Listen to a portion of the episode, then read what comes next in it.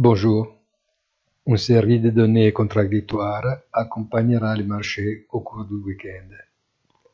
La deuxième estimation de la croissance du PIB américain pour le deuxième trimestre ralentit par rapport au consensus.